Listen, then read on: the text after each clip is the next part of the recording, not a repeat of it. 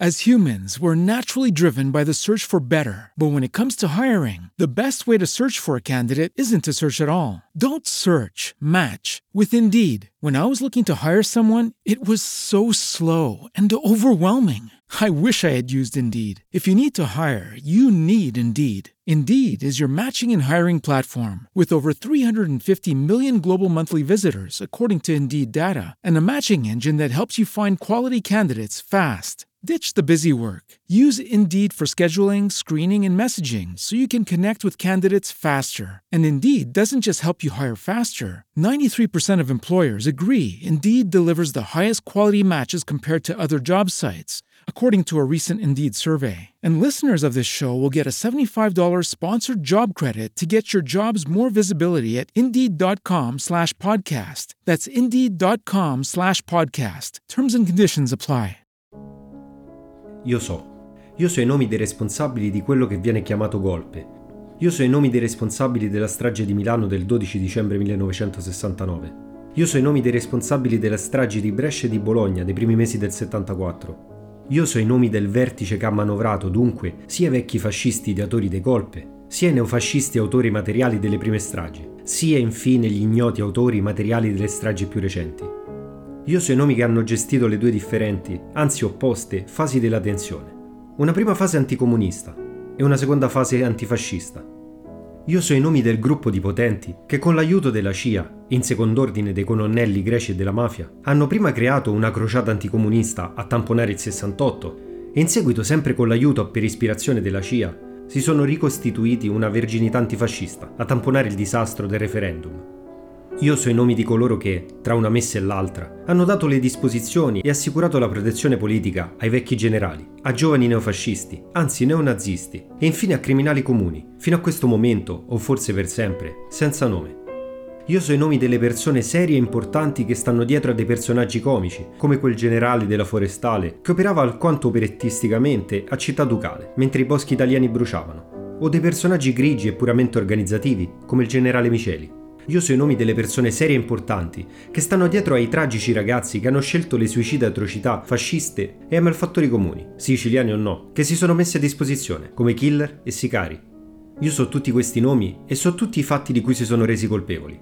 Io so, ma non ho le prove, non ho nemmeno indizi. Io so perché sono un intellettuale, uno scrittore, che cerca di seguire tutto ciò che succede, di conoscere tutto ciò che se ne scrive, di immaginare tutto ciò che non si sa o che si tace che coordina fatti anche lontani, che mette insieme i pezzi disorganizzati e frammentari di un intero coerente quadro politico, che ristabilisce la logica laddove sembrano regnare l'arbitrarietà, la follia e il mistero. Tutto ciò fa parte del mio mestiere e dell'istinto del mio mestiere. Credo che sia difficile che il mio progetto di romanzo sia sbagliato, che non abbia cioè attinenza con la realtà e che i suoi riferimenti a fatti e persone reali siano inesatti. Credo inoltre che molti altri intellettuali e romanzieri sappiano ciò che so io, in quanto intellettuale e romanziere, perché la ricostruzione della verità, a proposito di ciò che è successo in Italia dopo il 68, non è poi così difficile. Tale verità sta dietro una grande quantità di interventi anche giornalistici e politici. È chiaro che la verità urgeva, con tutti i suoi nomi, dietro all'editoriale del Corriere della Sera del 1 novembre 1974. Probabilmente i giornalisti e politici hanno anche delle prove, o almeno degli indizi. Ora il problema è questo. I giornalisti e i politici, pur avendo forse delle prove e certamente degli indizi, non fanno i nomi. A chi dunque compete fare questi nomi? Evidentemente a chi non solo ha il necessario coraggio, ma insieme non è compromesso nella pratica col potere. E inoltre non ha per definizione niente da perdere, cioè un intellettuale. Un intellettuale dunque potrebbe benissimo fare pubblicamente quei nomi, ma egli non ne ha né prove né indizi. Il potere e il mondo, che pur non essendo del potere, tiene rapporti pratici col potere, ha escluso gli intellettuali liberi dalla possibilità di avere prove di indizi. Mi si potrebbe obiettare che io, per esempio, come intellettuale ed inventore di storie, potrei entrare in quel mondo esplicitamente politico e quindi partecipare del diritto ad avere, con una certa alta probabilità, prove e indizi. Ma a tale obiezione io risponderei che ciò non è possibile, perché è proprio la ripugnanza ad entrare in un simile mondo che si identifica col mio potenziale coraggio intellettuale a dire la verità, cioè a fare i nomi. Il coraggio intellettuale della verità e la pratica politica sono due cose inconciliabili in Italia.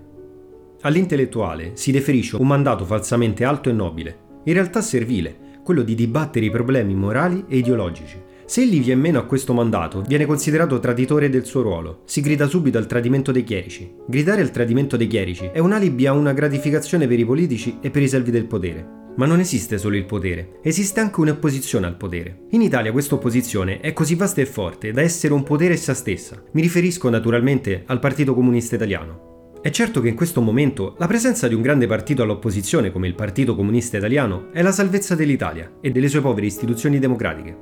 Il Partito Comunista Italiano è un paese pulito in un paese sporco, un paese onesto in un paese disonesto, un paese intelligente in un paese idiota, un paese colto in un paese ignorante, un paese umanistico in un paese consumistico. In questi ultimi anni tra il Partito Comunista Italiano e il resto dell'Italia si è aperto un baratro, per cui il Partito Comunista Italiano è divenuto appunto un paese separato, un'isola. Ed è proprio per questo che esso può oggi avere rapporti stretti come non mai col potere effettivo, corrotto, inetto, degradato. Ma si tratta dei rapporti diplomatici, quasi da nazione a nazione. In realtà le due morali sono incommensurabili, intese nella loro concretezza, nella loro totalità.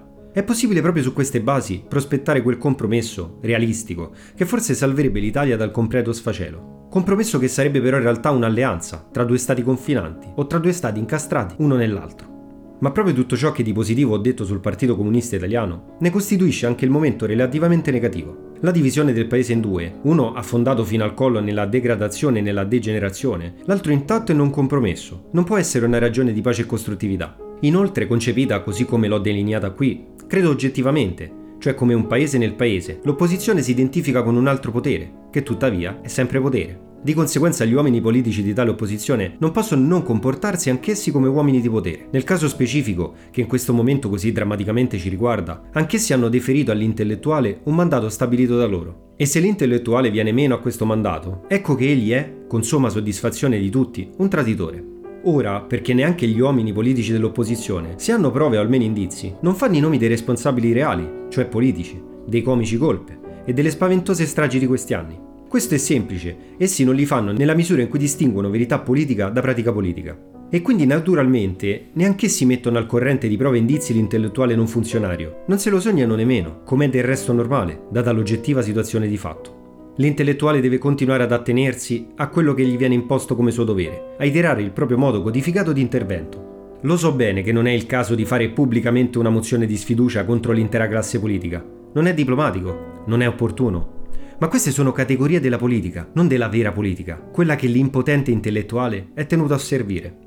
Ebbene, proprio perché io non posso fare i nomi dei responsabili dei tentativi di colpi di Stato e delle stragi, io non posso non pronunciare la mia debole e ideale accusa contro l'intera classe politica italiana. E lo faccio in quanto io credo alla politica, credo nei principi formali della democrazia, credo nel Parlamento e credo nei partiti. E naturalmente attraverso la mia particolare ottica, che è quella di comunista. Sono pronto a ritirare la mia mozione di sfiducia solo quando un uomo politico, non per opportunità, cioè non perché sia venuto il momento, ma piuttosto per creare la possibilità di tale momento, deciderà di fare i nomi dei responsabili dei colpi di Stato e delle stragi, che evidentemente egli sa, come me, ma su cui, a differenza di me, non può non avere prove, o almeno indizi. Probabilmente, se il potere americano lo consentirà, magari decidendo diplomaticamente di concedere un'altra democrazia, ciò che la democrazia americana si è concessa a proposito di Nixon, questi nomi prima o poi saranno detti ma a dirli saranno uomini che non hanno condiviso con essi il potere, come minori responsabili contro maggiori responsabili, e non è detto, come nel caso americano, che siano i migliori. Questo sarebbe, in definitiva, il vero colpo di Stato.